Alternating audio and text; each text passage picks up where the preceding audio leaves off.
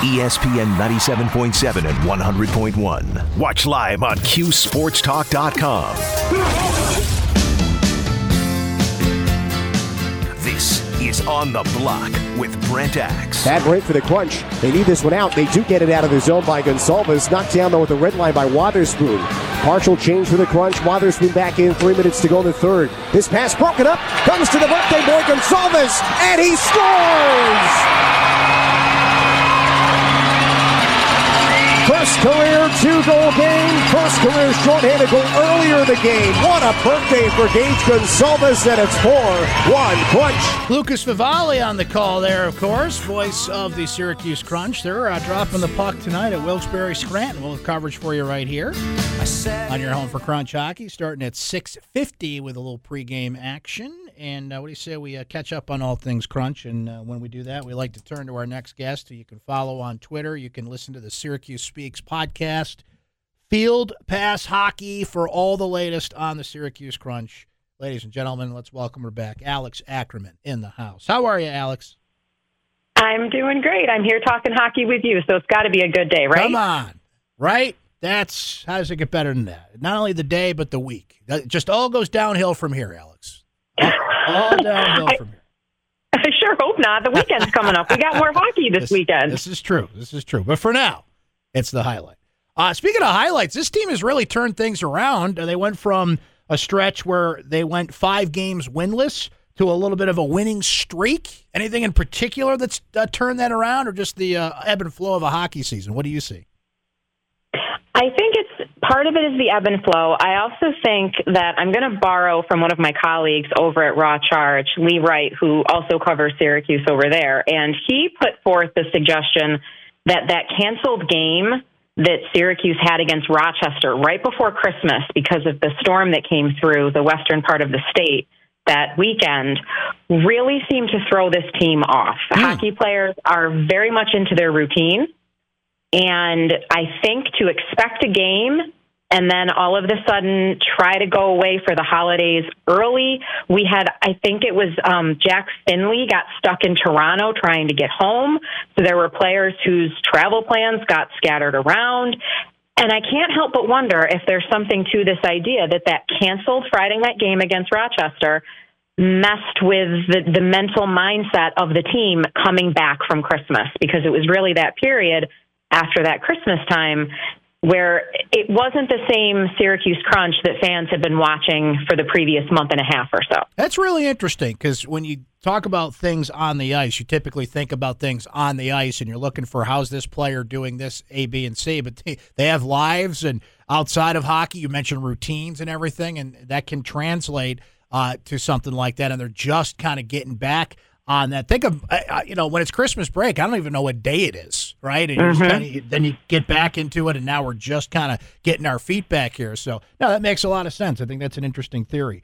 Alex Barré-Boulet, uh, man, most assists now in the history of the Crunch. We've seen a couple of really significant marks, of course, with Daniel Walcott getting the games played mode, and now you got uh, Alex, who's having not only a, great career, another great season. He's top five in the AHL in assists. He's an All Star.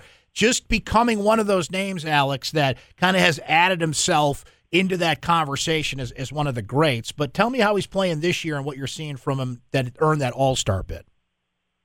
I think he's doing a lot of the things that the Lightning want him to do. And what that is translating to is all of the assists that he has managed. I think that fans in general tend to get frustrated with him, especially this season, because his goal totals are not where we expect out of him.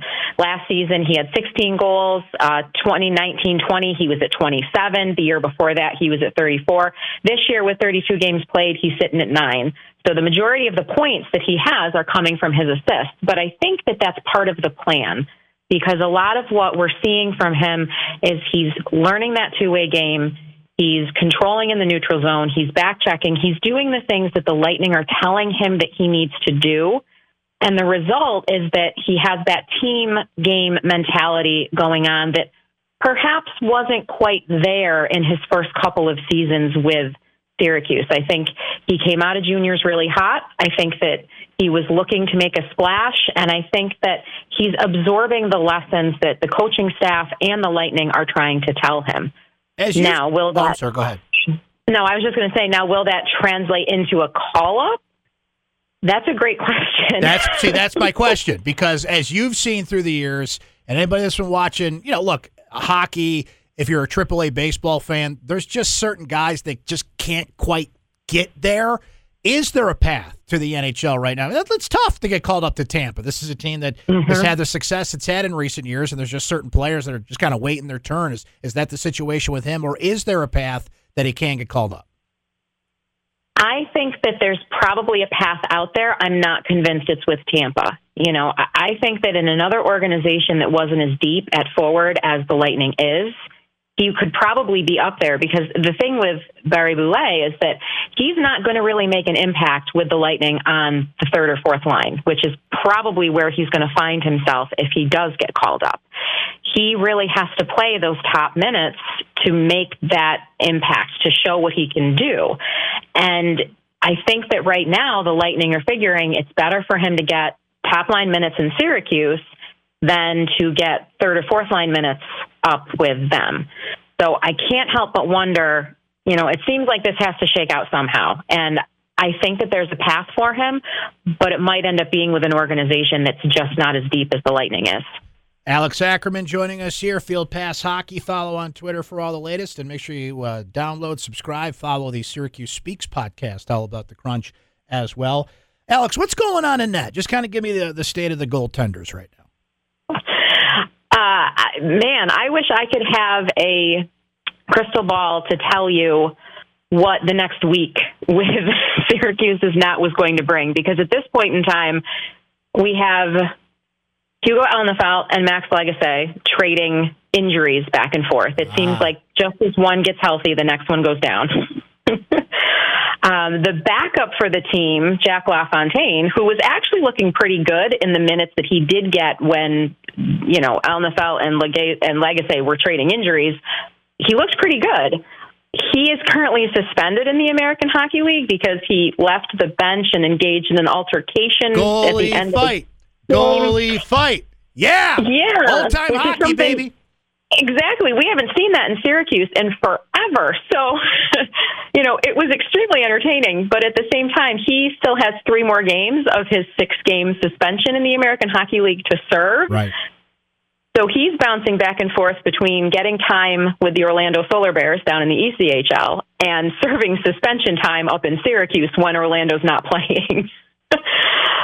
so you know, it it kind of reminds me a little bit of what happened in 2017, where you had Adam Wilcox and Kristers Gudlevskis, who were fine. Their their goals against averages were right about where Hugo Alnefelt is averaging this season. But the Lightning knew that fine wasn't going to cut it. And so I could see them trying something, especially at the deadline. The problem is, like, if you're looking at maybe trading Lagacé, his health hasn't been great. So you have to find someone willing to take the bait and to trade what will be, you know, the equivalent of another veteran goalie in that situation. So I think it's tough. I think that if the Lightning could make a move, maybe at this point in time they would. But I also think that with goaltenders, it's all about the consistency. And neither player has managed to really get those consistent games in because they've been injured so often this season. Right. That said, Alnefelt is 10th in the league in, among all goalies right now.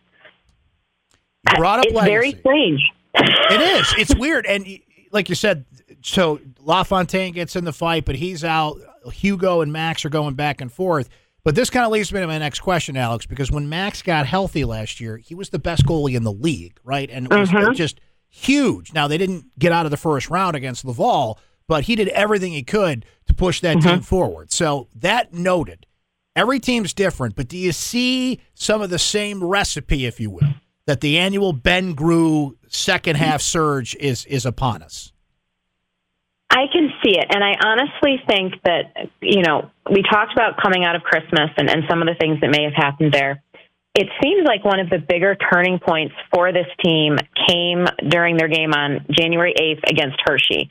towards the end of the game, Syracuse lost that game four to three, and it was one of those games where it was just too little, too late. Towards the end of that game, Coach Groulx benched about four Syracuse players.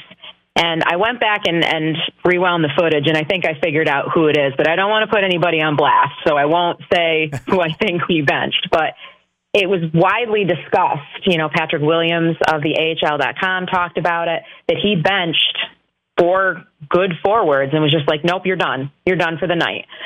And I think that that type of tough love, tough love message that Coach Groulx is so famous for, it, it took that to really make it sink home. Because then a week later, this team goes out against Laval, who Syracuse is consistently looking for revenge against this season after the playoffs last season, and put up a seven spot against them.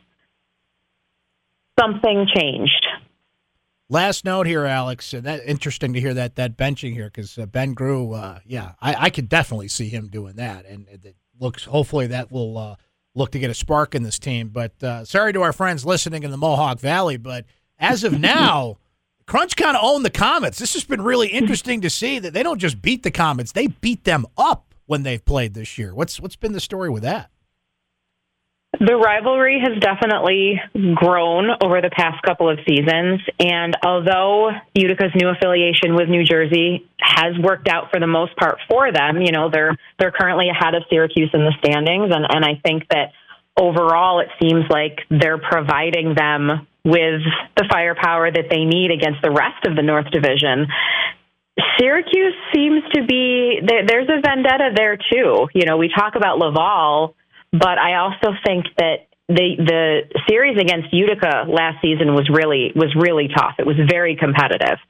And I think that there's just enough players that are left over from that, and they know the rivalries. They know what's going to get the fans going, especially because the competition so far has been very heavily sided towards the Onondaga County War Memorial. So I think that has helped because, especially at home, the Crunch really love it when they beat Utica in front of their own fans. So uh, it'll be interesting once the series starts shifting a little bit more equally towards the East, what will happen. Alex, great stuff. Always appreciate your insight. Always great to talk to you. Uh, I'll see you at the rink soon. A little hint there. I hope so. A little, little wink and a nudge. Uncle Brent's going to be at the rink coming up here a couple times soon, so definitely come by and say hello. But uh, thank you uh, for coming on and, and uh, continued uh, great work uh, covering the crunch here, and uh, we'll definitely catch up soon. Awesome. I look forward to it. Thank you so much. Thanks, Alex. We appreciate it. Alex Ackerman, as we said, Field Pass Hockey, the Syracuse Speaks podcast. one of the biggest crunch fans out there, too, but level headed, follows the team, follows it intelligently, and we always enjoy – uh, chatting with her about the team. Now, she brought up Utica. So the Cruncher at Wilkes-Barre tonight. And of course, you can hear that game right here on ESPN Syracuse, your home for Crunch Hockey. Next three games after that at Utica Friday, home against Utica Saturday, then home against Utica the following Friday. So that rivalry's been stirring. Syracuse has owned it so far. We got three in a row coming up against the Comets. That is going to be fun. You know what else is going to be fun? The blind side coming up next. Stay right there.